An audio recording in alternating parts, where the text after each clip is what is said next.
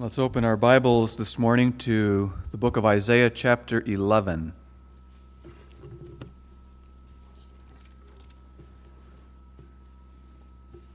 The sermon this morning is part of our Advent series as we look forward to Christmas Day. We have been looking at some texts from the Old Testament that speak of the coming and the birth of our Savior. But the text also serves to prepare us to partake of the Lord's Supper this morning as well. Isaiah chapter 11. And there shall come forth a rod out of the stem of Jesse, and a branch shall grow out of his roots. And the Spirit of the Lord shall rest upon him the Spirit of wisdom and understanding the spirit of counsel and might, the spirit of knowledge and of the fear of the Lord, and shall make him of quick understanding in the fear of the Lord. And he shall not judge after the sight of his eyes, neither reprove after the hearing of his ears, but with righteousness shall he judge the poor, and reprove with equity for the meek of the earth. And he shall smite the earth with the rod of his mouth and with the breath of his lips shall he slay the wicked. And righteousness shall be the girdle of his loins, and faithfulness the girdle of his reins. The wolf also shall dwell with the lamb, and the leopard shall lie down with the kid, and the calf and the young lion and the fatling together, and a little child shall lead them. And the cow and the bear shall feed their young ones shall lie down together, and the lion shall eat straw like the ox. And the sucking child shall play on the hole of the asp, and the weaned child shall put his hand on the cockatrice's den. They shall not hurt nor destroy in all my holy mountain, for the earth shall be full of the knowledge of the Lord as the waters cover the sea. And in that day there shall be a root of Jesse which shall stand for an ensign of the people. To it shall the Gentiles seek, and his rest shall be glorious. And it shall come to pass in that day that the Lord shall set his hand again the second time to recover the remnant of his people, which shall be left from Assyria, and from Egypt, and from Pathros, and from Cush, and from Elam, and from Shinar, and from Hamath, and from the islands of the sea and he shall set up an ensign for the nations, and shall assemble the outcasts of Israel, and gather together the dispersed of Judah from the four corners of the earth. The envy also of Ephraim shall depart, and the adversaries of Judah shall be cut off. Ephraim shall not envy Judah, and Judah shall not vex Ephraim, but they shall fly upon the shoulders of the Philistines toward the west. They shall spoil them of the east together. They shall lay their hand upon Edom and Moab, and the children of Ammon shall obey them. And the Lord shall utterly destroy the tongue of the Egyptian sea, and with his mighty wind shall he shake his hand over the river, and shall smite it in the seven streams, and make men go over dry shod. And there shall be an highway for the remnant of his people, which shall be left from Assyria like as it was to Israel in the day that he came up out of the land of Egypt.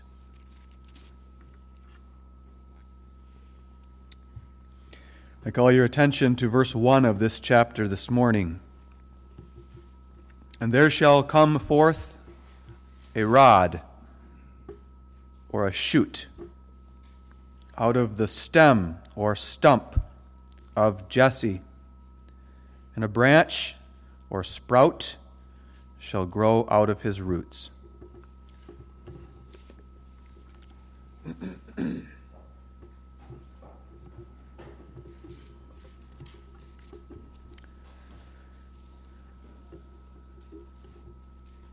Beloved in the Lord Jesus Christ, it was at a time of great distress in the kingdom that God gave Isaiah this prophecy as a comfort to his people.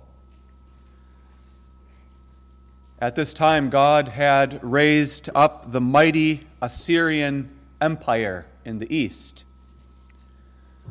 as a man might raise up an axe in his hand to cut down the apostate kingdom of Israel in the north, and also to chastise the backsliding kingdom of Judah in the south. But that axe, and I take that figure of speech from Isaiah chapter 10, that axe of the Assyrian Empire with its great army boasted itself and magnified itself against the Lord who held that axe. The Assyrian Empire boasted that it was by its own strength that it had conquered the world, and by its own strength that it would destroy the kingdoms of the Lord. And therefore, because of the pride of the axe, the Lord vowed through Isaiah that after he was finished using that axe to cut down the apostate kingdom and to chastise the kingdom of Judah, he would destroy that axe. In fact, right at the moment when the Assyrian army would raise up its head like a snake to pounce upon Jerusalem, surrounding it with over 185,000 soldiers, at that moment, God would reject that axe and would raise up the axe of his own power to strike it down in a moment by a mighty miracle. This is what we find prophesied in chapter 10, the chapter before our text.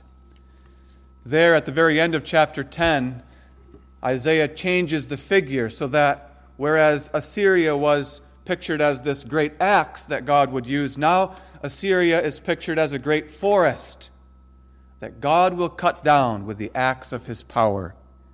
And God kept that promise in the days of Isaiah during the reign of Hezekiah, the son of Ahaz, when he utterly destroyed the Assyrian army and delivered Jerusalem by one of the greatest wonders recorded in Scripture.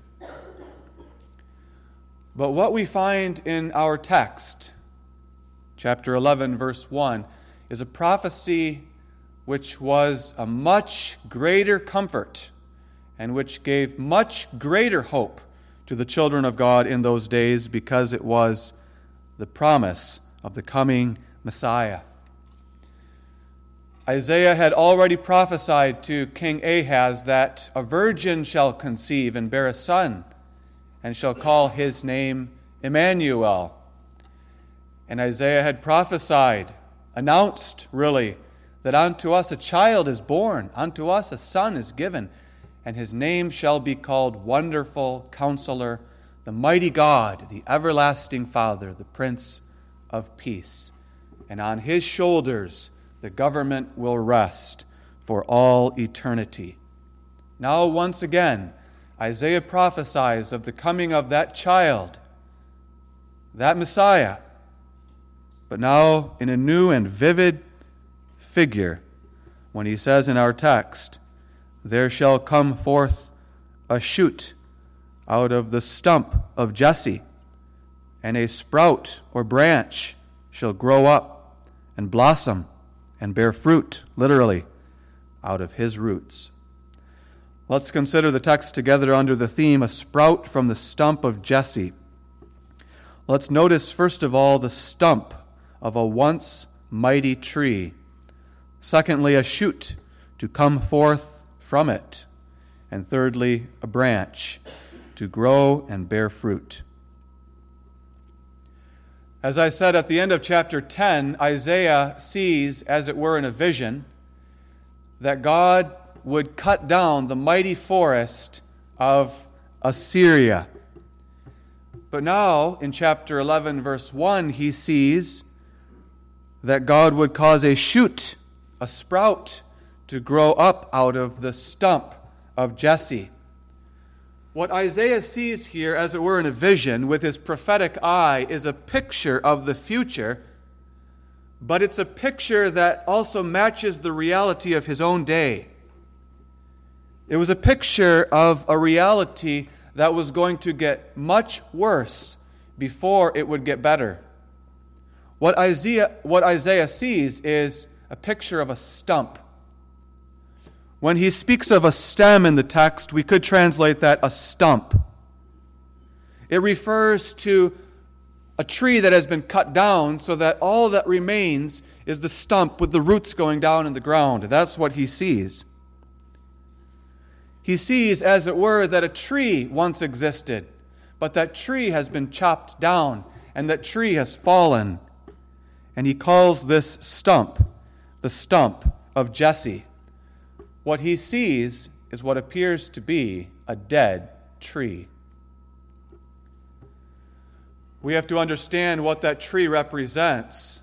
What Isaiah sees here in this stump of Jesse is the remains of what was once a mighty tree. God planted that tree in the tribe of Judah, in the family of Jesse. Jesse was a man in the tribe of Judah who lived in the little town of Bethlehem, who was a son of Obed, who was a son of Boaz, the husband of Ruth. It was from the family of Jesse that God chose the one who would be king in Israel, the youngest son of Jesse, the lowly shepherd boy, David. So when Isaiah sees the stump of Jesse in our text, what he is seeing is the remains of a once mighty tree that God planted in the family of Jesse in the house of David, because God chose David and appointed David to be a royal dynasty. God appointed David to be the one in whose family and through whose line the king would come. And God had promised to David that the king would forever sit upon his throne. There would always be a king to rule from the house and lineage of David. God prospered the house of David. In the days of David, God caused a mighty tree to grow out of him, so that David was victorious in all of his battles. He fought against the Philistines and the Ammonites and the Moabites and the Edomites, and he was victorious in battle after battle after battle, extending the reaches of his kingdom to the Euphrates River in the east and the Nile in the south so that a vast empire God established during the days of David. And that continued during the reign of his son Solomon. A reign of unprecedented peace and rest and wealth and prosperity for the people of God. For 40 years, a mighty tree stood there in Jerusalem, a mighty kingdom, a mighty king. And both David and Solomon were men who loved the Lord, who served the Lord, and worshiped Jehovah, the God of Israel. But both David and his son Solomon also sinned grievously against the Lord their God in various ways. And so did their sons after them. Even the kings in the line of David who did that which was right in the eyes of the Lord like Jehoshaphat, like Hezekiah, like Josiah, and others, even those good kings also sinned against the Lord. And we read again and again throughout the history that often they tolerated the people of God to worship idols, to burn incense in the high places to other gods. Even the good kings did that.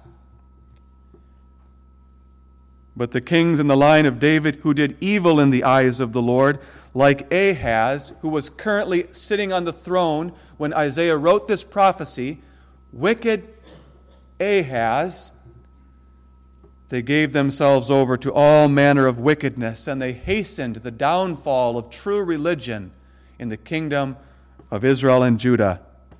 They brought down upon the land the heavy wrath and indignation of God. So that Isaiah has spoken of the fact that God raised up an axe in the mighty Assyrian Empire. God raised up Assyria in the east as a powerful empire, as a man takes hold of an axe, because God would cut down the apostate kingdom of Israel. the kingdom that had turned its back on him and forsaken him and turned to the worship of idols. And God would take that axe too and chasten the kingdom of Judah, the house of David. He would swing that axe and chop, chop, chop, chastising them, limiting and closing them, hemming them in on all sides by the might of Assyria, so that dark clouds of doom and gloom would settle over the land in the days of Ahaz. That was God taking the axe of Assyria and chopping at the house of David. So that in the days of Isaiah, when he wrote this prophecy, when he looked around him at Jerusalem and the house of David, it looked like nothing but a stump of that once mighty tree. It looked as if all hope was lost. It looked as if the kingdom was doomed to destruction. What Isaiah saw in the vision matched the reality that he saw in his day. But things were going to get much worse. Because, in fact, in the days of Isaiah, things would first get better. Isaiah would see the death of Ahaz, and he would see the rise of his son Hezekiah, a good and godly king. Isaiah would see days of reformation, of restoration, of true worship in the land. He would see a king sitting on the throne who believed in God and through whom God would deliver them from the might of Assyria, through whose faith God would destroy the Assyrian army. Isaiah was privileged to see those glorious days as well. So, what Isaiah sees in this vision when he sees the stump of Jesse is the ultimate end of the house of David. Because after his days, the house of David would apostatize further and further, farther and farther away from the Lord in its obsession with the idols of the land.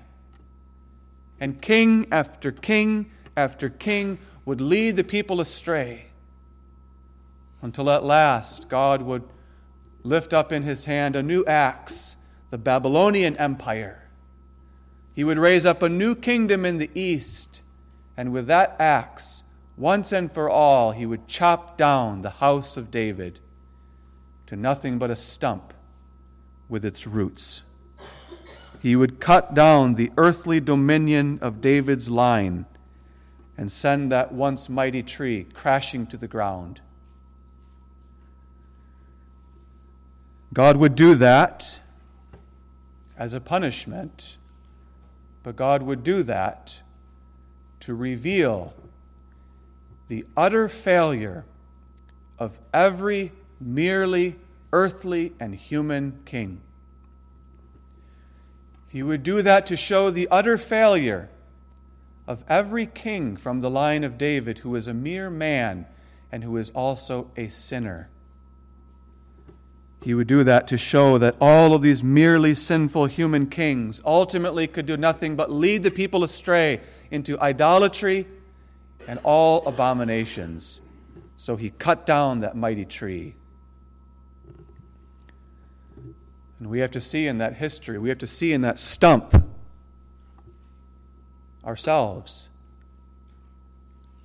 We have to see ourselves there as sinners who are prone to being led astray by ungodly leaders and even by good and godly leaders. We have to see ourselves there as sheep who are so prone to wander into sin so that we bring down upon ourselves the wrath of God and we deserve to be chopped down by the axe of his just wrath and judgment. We have to see in that stump how desperately we stand in need of a perfect and righteous king to establish the kingdom in righteousness and to give peace and salvation. What Isaiah sees in this glorious vision is that out of that stump with its roots, a rod comes forth. And that word for rod in the Hebrew is a word that means a tender little shoot. The word for branch in the text could also be translated a little sprout. What Isaiah sees is that in that apparently hopeless situation of an apparently dead tree, in which there is no hope of that tree ever growing again, a tender little green sprout begins to grow. Life comes forth out of what appears to be death. When all seems to be lost with regard to the house of David and all the promises of God to David, there the mercies of God to David are seen. That little sprout is the Messiah. That little shoot is the coming Emmanuel, the promise of Christ, the Savior, the true Son of David. The Savior will come forth out of the stump of Jesse, and from his roots a branch will rise. What we have to notice about this beautiful vision and this hopeful prophecy is that what Isaiah sees is not the restoration of a great and mighty tree, but what he sees is a sprout, a little shoot, tender, lowly, despised we must envision in that tree a little green growth, struggling and weak, poking up from the dead stump. And Isaiah says here in the prophecy, that's the Messiah. That's what he will look like. That's the kind of king he will be. People of God, Isaiah was saying, we must not expect the restoration of a mighty earthly empire like in the days of David and Solomon. But we must expect something lowly, something humble, something tender and weak by all human standards. We must expect a little shoot, a little sprout to grow up out of the stump. And it's true, Isaiah goes on in the prophecy to describe the Messiah that the Spirit of the Lord shall rest upon him. Verse 2 the Spirit of wisdom and understanding, counsel and might, knowledge and the fear of the Lord and shall make him of quick understanding in the fear of the Lord, and he will not judge after the sight of his eyes, or reprove after the hearing of his ears, but with righteousness shall he judge and reprove with equity. And he will smite the earth with the rod of his mouth, and with the breath of his lips he will slay the wicked, and in righteousness and in faithfulness he will come. A great and mighty king. But Isaiah says he is a sprout a tender little branch. Because although he will be great, his greatness will not be according to human standards, but he will come in all appearances in lowliness and humility, in deep humiliation. A little sprout. Later in chapter 53 of Isaiah's prophecy, he will go on to write this about the coming Messiah. He shall grow up before him as a tender plant and as a root out of a dry ground. He hath no form or comeliness, and when we shall see him, there is no beauty that we should desire him. He is despised and rejected of men, a man of sorrows and acquainted with grief. That's what we are to expect And when God kept his promise, when God caused that little shoot to come forth from the stump of Jesse, to be born of the Virgin Mary, espoused to Joseph, both of whom were in the line of King David, he was born of a poor woman in the little town of Bethlehem, in the lowliest of circumstances, wrapped up in swaddling bands and laid in a manger where the animals were eating their food. Amidst the cows and the horses and the pigs and the, and the cattle and whatever animals were there in Bethlehem. The little Messiah was born. And he grew up in Nazareth, which was the backward place of Galilee. That too, according to prophecy. And Matthew wrote in Matthew 2, verse 23, that he grew up in Nazareth, and he was called a Nazarene, that it might be fulfilled which was spoken by the prophets. He shall be called a Nazarene. But here's the thing you cannot find in any of the prophecies that anywhere is it said that the coming Messiah will be called a Nazarene or that he will be raised in Nazareth. So, what does Matthew mean when he says, This was in fulfillment of the prophets, that he should be called a Nazarene? That's why he was raised in Nazareth. Because the Hebrew word in our text is Nazar. The Hebrew word for sprout, the Hebrew word for shoot, for little one, is Nazar he will be called a Nazar, a Nazarene, a little tender, lowly, despised, humble sprout. That's the prophecy of old. That's why he grew up in Nazareth, according to prophecy.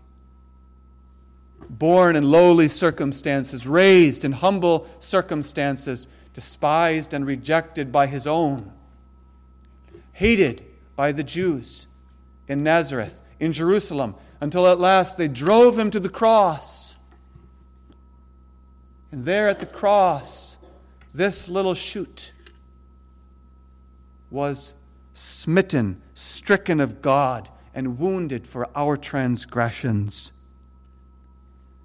This little sprout, who is none other than the mighty God, the everlasting Father, the Prince of Peace, humbled himself to death, even the death of the cross, gave himself, humiliated himself, so that through his stripes we might be healed, through his beatings, through his scourgings, through his bloodshed, through his death, we might be spared the axe of God's wrath the axe that God holds up to smite down all sinners who rebel against him. That axe came down upon the head of the sprout on the cross instead of upon you and instead of upon me. It came down upon Christ, the Messiah, the Savior, a suffering Savior, a lowly Savior, a little shoot who has no comeliness or beauty that we should desire him, so that through his humiliation and his suffering we might be righteous. And finally, Isaiah sees that this little one, this sprout, will grow out of his roots. And we could translate that word grow this way, he will blossom and he will bear fruit. Isaiah doesn't only see this humble shoot growing up so tender and lowly, but then he sees that this tender shoot blossoms. And through the way of lowliness and humiliation, it becomes the greatest and mightiest and most glorious tree that has ever been seen, and it bears fruit. It wondrously, miraculously bursts upward towards the heavens with power and life, and all of its branches bear the most glorious fruit. God fulfilled this prophecy in our Lord Jesus Christ, who through his suffering and humiliation arose from the dead, victorious over the grave, victorious over death. And he burst forth and he ascended up into heaven and became the most glorious and mighty king and established the most glorious kingdom that the world has ever seen. The kingdom that God goes on to describe in the rest of the chapter a kingdom of righteousness, a kingdom in which the Messiah will judge with righteousness, with wisdom. He will not oppress the poor, but he will care for them, he will love them. He will smite the earth with the rod of his mouth, and he will slay the wicked with the breath of his lips. But there will be righteousness, and there will be peace. God is fulfilling the rest of the prophecy of the passage right now in this present time. From the resurrection of Jesus Christ unto all eternity, God is fulfilling the prophecy of the sprout who became the great king. In all nations of the world, God is engrafting branches into him. Out of every nation, kindred, tribe, and tongue, so that dead branches become alive in Christ and a mighty kingdom is established in all the earth through the gospel and spirit of the Messiah. But the final and perfect fulfillment awaits the future when he comes again. Because then, when the little sprout who has become the great king appears on the clouds of heaven at last, then will be fulfilled what we read in verse 4 that with the rod of his mouth and with the breath of his lips he shall slay the wicked. The mighty Assyrian Empire, the Babylonian Empire, the Greek Empire, the Roman Empire, and the last great empire that comes of the man of sin will be stricken down, will be slain by our Messiah. And then he will usher in the age of everlasting ages so beautifully described in our passage. When the wolf will dwell with the lamb, and the leopard will lie down with the kid, the calf with the young lion, and the fatling together, and a little child shall lead them, and the cow and the bear shall feed, and their young ones shall lie down together, and the lion shall eat straw like the ox.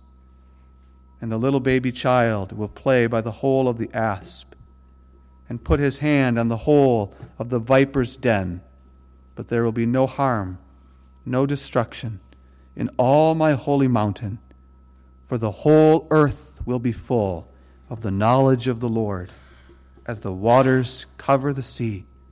And as he goes on to describe in the rest of the passage, he will gather the outcasts out of all the nations into his kingdom. And Ephraim will not envy Judah, and Judah will not vex Ephraim, but within the people of God there will be peace there will be no more division, no more strife, no more fighting, but perfect peace and rest and righteousness for all eternity.